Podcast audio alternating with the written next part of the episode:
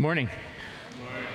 Good morning. Well, we're gonna today is called Survey Sunday, and uh, we'll be taking uh, a survey after the service this week. I hope you'll stay with us. And because of that, I thought I'd hold off on Hebrews and try another key subject right now, as we're doing something that has to do with calling our new pastor. And uh, I don't think I need to tell you that. Choosing a new pastor is an extremely, extremely important time in the life of our church. We're going to pick a new pastor. That's, that's exciting, but it's important. In fact, I think it rates right up there with choosing a marriage partner, wouldn't you agree? It's almost that serious. And uh, because of that, I think that we need to be reminded of the essential things we should or should not do when making this monumental decision of choosing, picking a new pastor. We want to avoid the mistakes that other churches have made when they've gone through this process because there are many churches that have made serious mistakes. And so this is not a mid course correction because I think we've been going in the right direction, but it's a mid course reminder on this survey Sunday about things we should or shouldn't do when picking a new pastor. And a great backdrop to this subject of things we should or shouldn't do when picking a new pastor is in 1 Samuel chapter 8. So if you have your Bibles with you, go to 1 Samuel chapter 8 and verses 1 through 9. And the backdrop is when Israel tried to pick a leader for themselves, when they tried to pick someone to lead them. And it's a real good parallel of how not to pick a new pastor. and so sometimes you can learn more from uh, a failure than you can from a success. And boy, did they ever fail. I mean, wow they, uh, they blew it. They had an opportunity to have a great situation for the nation of Israel as they picked their leader, and they ruined it. And so, title of the message today again is Things We Should or Should Not Do When Picking a New Pastor. 1 Samuel 8 1. When Samuel grew old, he appointed his sons as judges for Israel. The name of the firstborn was Joel, and the name of the second was Abijah, and they served at Beersheba. But his sons did not walk in his ways. They turned aside after dishonest gain and accepted bribes and perverted justice. So all the elders of Israel gathered together and came to Samuel at Ramah, and they said to him, You are old, and your sons do not walk in your ways. Now, remember that word, appoint a king to lead us, such as all the other nations have. And when and verse 19 says the same thing. But when they said, Give us a king to lead us, this displeased Samuel. So he prayed to the Lord. And the Lord told him, Listen to all that the people are saying to you. It is not you they have rejected, but they have rejected me as their king. And as they have done from the day I brought them up out of Egypt unto this day, forsaking me and serving other gods, so they are doing to you. Now listen to them, but warn them solemnly, and let them know what the king who will reign over them will do. Number one, when picking a new pastor, we should make it a priority to make prayer a priority. We should make it a, a, priority to make prayer a priority. How many people were praying about this here in the land of Israel? It's not a, it's not a trick question. One. One guy. And his name was Samuel. Think about it. You know, I love Isaiah th- or uh, Jeremiah 33 3. Call upon me, and I will answer you and show you great and mighty things which you do not know. I mean, doesn't it make sense to pray when you're picking a new pastor? You say, We've been praying. Well, I'm just saying, keep praying because there's a tendency to let down. Just one guy here, one that's mentioned, is praying about the most important decision Israel will make. We've all got to be praying now more than ever. Amen? We're getting closer. Uh, and so we need to pray. Home groups, personal devotions, Sunday mornings, which we've been doing, church wide prayer gathering. Pray for our recruit family and friends to pray for you. I, I talked to a good friend in Tennessee this week, and, he said, What can I pray for you about? Well, we're picking a new pastor. He said, I'll be praying. So we got somebody praying in Tennessee. See, here's our tendency to, is to do everything but pray when looking for a new pastor, especially after time goes by. We're going through procedures, we get tired, uh, you know, and we're just like kind of we're kind of wearing out. Don't let's not wear out about prayer. Let's heat up. Let's not cool down. Pray, pray for protection from ourselves. pray for protection from bad people. We've gone into churches to do interim work, and they have been savaged by pastors who at first looked really good, really good. Pray for wisdom, discernment, a move of God, for restraint, knowing when to, to move ahead. I had the bulletin insert that the search committee gave us reprinted and put in the bulletin. Take it out if you've lost yours or forgot or never had one, and keep praying for that. God wants us to keep praying more than ever before. You know, it's interesting when you look at Jesus in the Gospel of Luke. It's really interesting. Luke 12 through 16. I'll just read 12 and 13. One of those days, Jesus went out to a mountainside to pray and spent the night praying to God. When morning came, he called his disciples to him, and he chose 12 of them who he also designated as apostles. What did Jesus do before he chose his apostles? He prayed all night on a mountain. Now, I'm not saying you have to go climb a mountain and pray all night. If you wanted, that'd be, that'd be great. But if Jesus didn't, did it rather, shouldn't we? He prayed before he chose his leadership. We need to pray, pray, pray. Call on me and I will answer you and show you great and mighty things which you do not know. Number two, when we talk about the things we should or shouldn't do when picking a new pastor, we need to be careful not to run ahead of God's timing. Very, very important. Nor should we lag behind when God is moving, but don't run ahead. The worst possible thing we can do when looking for a new pastor, or for that matter, making any important decisions as a Christian, is to get impatient and run ahead of God's timing. It seems quicker, but it's completely counterproductive to run ahead of God's timing. Anybody here ever not run ahead of God's timing? Yeah.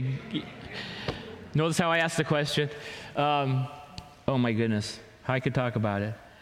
Here's what happens we get disillusioned or impatient about how we want things to go or to be to the point where we're willing to go against what God has said in order to make it happen on our own. They didn't want to wait to discern God's will. All right? Look here at verse 5. It's so interesting. They said to him, You're old, and your sons do not walk in your ways. Now! Do it now, Samuel. We want it now. Now, appoint a king to lead us, such as all the other nations have. We want it now, now, now. And man, did that ever backfire on them. Their nowness killed them. I'll get to that in a minute. But what I want to say is this personally saying this my worst uh, decisions in life were the ones I made in haste. Okay, whether it's personally or with my, my, my wonderful kids or this church, I hurried. I wanted to expedite things and get it done, and I suffered. God graciously restored the mistakes I made, but it wasn't worth it. Now, please hear what I'm about to say here. When making decisions, especially in choosing our new pastor, we must make ourselves slaves to God's timing. Slaves. Slaves. I chose that word on purpose. Slaves to God's timing. Not the timing of our impatience, not the timing of our expectations. It's well worth the wait not to be a slave to the now, but to the Holy Spirit. Okay? You know, God had been Israel's king for 300 years. And they had they been patient, their next king would have been who? David. He was a man after God's own heart. Now, he made his mistakes, but he was a great king. But they ended up with a loser called Saul. When we hurry the process, we make costly mistakes. God had been Israel's king for 300 years, but they couldn't wait any longer. They weren't satisfied. They wanted the king with skin on one who they could flaunt, be proud of, live vicariously through, succeed through. They wanted to be like everybody else, and so they rushed. I love what Hebrews 10:36 in the New Living Translation says. Patient endurance is what you need now, so that you will continue to do God's will. Then you will receive all He has promised. God, and, and by the way, if we want to hurry, God will let us. Did you know that? If you want to hurry your decisions in life, personally or as a church, God will let you do it. He'll, he, he, he won't force himself upon us. He'll let us make our own decisions. But you know what else will happen? We'll bear the consequences. Okay? Galatians 6 7. Do not be deceived. God cannot be mocked. A man reaps what he sows. And Saul turned out to be an awful king. Awful. Uh, he, let me give you uh, his resume. Okay? He was a cruel, self aggrandizing man who was over demanding, oppressive. He abused his authority. He divided families for slave labor. He overtaxed and stole from the people. And if you go through the whole book of 1 Samuel, it tells us that at times he was a coward, a manipulator, someone who tried to use people, sought direction from a medium. He was egocentric, jealous, mostly out of fellowship with God, played the victim, passed the buck, was easily intimidated, disobedient to God. He was not respected, mentally and spiritually unstable, twisted the truth, stayed in denial, was impulsive, fleshly, and a poor decision maker. That's his resume. And there's a story and circumstances behind each one of those things if you want to read the whole book. A disaster. You know, sadly, many truths can attest to the awful trial they've had to go through by picking the wrong man. I don't want it to happen for our wonderful church. That's why we have to be in his timing, not our own. And you know, that could be the first guy that applies, or that we're, we interview. It could be the last. I don't know. But I've known, I've known, and been, we've moved, gone into congregations, Deborah and I, in the last eight, or eight years, or however long we've been, we're gone from you about eight years. And oh, some of the guys look good, but they, underneath the surface, they really ravaged and savage, wolves in sheep's clothing. And guess who got to clean up on aisle five? Me and Deb. And I'm glad that we were able to do that. But um, and it, it, God will restore the years the locusts have eaten, but hey, you know, it's difficult to get back to ground zero because of the damage that some men will, who are called pastors will do. And so we want to we want to win on the first time, right? So we got to do it in God's timing. Okay? When we in a, when we reject God's timing, you know what we're you know what we're doing? We're replacing God or trying to. Look, look at verse 6 and 7 of 1 Samuel 8. But when they said this, give us a king to lead us, this displeased Samuel. Uh, so he prayed to the Lord, and the Lord told him, Listen to all that the people are saying to you. It is not you they have rejected, but they have rejected me as their king. When we move outside of God's timing, in these decisions like we're making as, as a church and personally, we are in effect re, uh, replacing God. Okay? And that is a dangerous place to be. Very dangerous. It's assuming that we have a better way to do stuff than God does. And we need to avoid this at all costs and be slaves to the timing of God. Now, the truth is, fortunately, God wants us to know His will for our important decisions in life and for us as a church family. And he gives us the discerning the ways to discern the timing of his will regardless of the situation so we can receive the blessing of a specific answer. I call it the Fab 5 of finding God's will. The Fab 5 of finding God's will. Number 1 prayer. We've already talked about that. And I want to just say this really quickly. Do you know that our new pastor at a minimum, will affect us every Sunday morning for years. Don't you want to wake up when you get out of bed and go, can't wait to hear what Pastor says? Can't wait, because he's, cause he's filled with the Spirit. He loves God and, and, and, and he preaches the Word. How many people do not want to wake up out of bed on a Sunday morning for that? And he's a man of integrity and he loves us and he would never even think of doing anything against us. Well, God wants that too. But he's saying, be a slave to my timing, whether it's on the front end or the back end. Okay, number two, Fab Five, prayer, circumstances and timing. This needs spiritual radar. God will move. He'll open and close doors. He'll move the chess pieces around on the board of life personally and as a church, and He'll show us with tangible, visual circumstances who the right and wrong guy is. But we got to be discerning. Number three, the Fab Five, His Word. His Word. You say, How does the Word of God help us pick the right pastor? Because the more we read the Word, the closer to God we'll get, and the closer we are, we hear better. Do you ever notice that? When you're talking to someone, the closest, closer you are, you hear better? Okay? What does the Bible say? Psalm 119, 105 Your word is like a lamp to my feet and a light for my path. Godly counsel is number four of the Fab Five. Talk to people you could trust that are filled with the Spirit. They give good advice. And then finally, a rightness from the Holy Spirit. And as I've gone through life and made decisions, inside of me as a Christian, the Holy Spirit wants to give me, tell me right and tell me wrong. How many people here have ever violated that? Oh, I mean, how many have not violated that? and paid dearly. And so we need to submit ourselves to God's timing and apply the fi- fabs to us personally and as a church. Number three, things we should or shouldn't do. Uh, um, and when we're picking a new pastor, we should be careful to have the right reasons for calling a new pastor. God is test, is, wants to know what our motivation is. He wants us to do it for the right reasons. And so I'm going to give you the, the things we shouldn't do or why we shouldn't uh, pick a pastor and then why we should. Number one, why we shouldn't? To be like all other churches. Look at verse 5. It says, appoint a king to lead us, such as all the other nations have. Well, First Church down the road, they got a pastor, and Second Church up the hill has a pastor. We want a pastor. Wrong. They wanted a leader so they could be like all other, all other nations.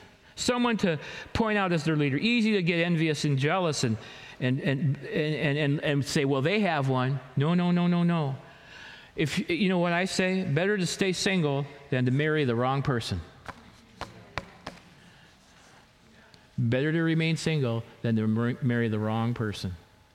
I, I didn't expect that many amens. I don't know what, what, the, what that's all about, actually, but I'll leave it alone. Um, and then don't, don't re- require a pastor because we lose visitors and tithers.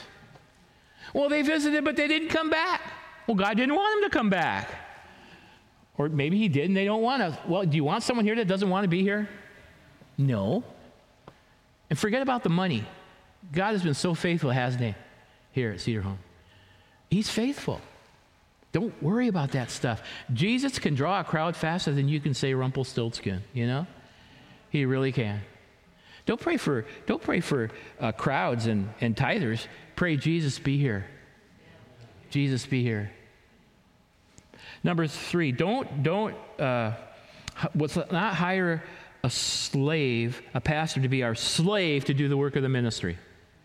Please don't hire a pastor uh, to, that, so that uh, he'll, he'll be our slave to do the work of the ministry. Ephesians 4 11 through 16 says, He gave some to be apostles, some to be prophets, some to be evangelists, some to be pastors and teachers, to equip us to do the work of the ministry.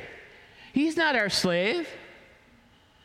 And the elders aren't our slave. We are to be taught by them to do the work of the ministry. That's us. And then let's not pick a pastor so we can live vicariously through him people in verse 9, uh, 19 for Samuel 8, but the people refused to listen to Samuel. No, they said, we want a king over us. Then we will be like all the other nations with a king to lead us and to go out before us and fight our battles. Go, we're right behind you. No, no, no, no, no, no. We are not to ha- hire a pastor to, so that he can be working for us, but us working for him and with him. Okay. Reasons why we should have a pastor to train us to do the work of the ministry, to preach the word of God and the gospel clearly, and to lead shepherd and vision cast for us as God has gifted him. And then, along with the other elders, to help equip us to fulfill the unique role that God has given Cedar Home in this community to do our part to, with God's help to fulfill the Great Commandment and the Great Commission. Listen, we have a role in this community. Amen? We are the uniquest church for us in the community. That's what we ought to be seeking. God, what is our role here? And that's one of the reasons we, we call the pastor to help us more quick uh, define that. Help us together define that and then move forward. Fourth and last one here. What, do we, what, what should we do when we're called to, uh, or shouldn't do when we're picking a new pastor? We should not confuse outward appearances and personality traits with inward qualities. Oh, the churches that could say, oh, if we could only do it over again. And I don't like saying that because I'm a pastor. I know what that, I, I, just don't like saying it, but it's true. Now let's look what happens here in chapter 9 of 1 Samuel, verses 1 and 2. There was a Benjamite, Benjamite, a man of standing whose name was Kish, son of Abiel, the son of Zeror, the son of Bechorath, the son of Aphiah uh, of Benjamin. And he had a son named Saul, an impressive young man, without equal among the Israelites. Why? Because he was a head taller than, than any of the others. And then look at verse, well, I don't know, if, I, we don't have it, but chapter 10, 23. They ran and brought him, Saul, out, and he stood among the people as he was a head taller than any of the others. And Samuel said to all the people, Do you see the man the Lord has chosen? There was no one like him among all the people. Why? Because he was a head taller. wow, we got to pick this guy. He's tall. Swoon, swoon. It's mentioned twice. The only thing that's said about Samuel is he's tall. That's the only quality. Not necessarily a measure of spiritual depth, his tallness. And thank good that pastors are not called because they're tall, because I would never become a pastor, right?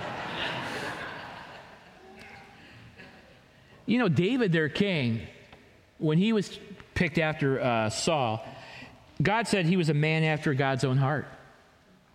He was a man after God's own heart. 1 Samuel 16, 7. God looks on the outward appearance, but the Lord looks at the Ooh, that was awful. God looks after the outward appearance, the Lord looks at the heart. God looks at, God does not look after the outward appearance, He looks at the, there we go. That's what we want in our new pastor someone with heart. His first, the, the value of our new pastor shouldn't be in his gifts and in his education or his appearance. Because you know what Paul what did Paul say to the Corinthians? First chapter, uh, First Corinthians chapter 1, verse 7, he said, You come behind in no gift. You got all the gifts, man. You're preaching, you're teaching, administrating, you're speaking in tongues and this and that and the other thing. But they were the most immature, divisive, carnal, selfish church in the Bible. You could have all the gifts and be a disaster. What's important? to be close to Jesus, spirit filled, uh, have spiritual character. That's the most important thing of all.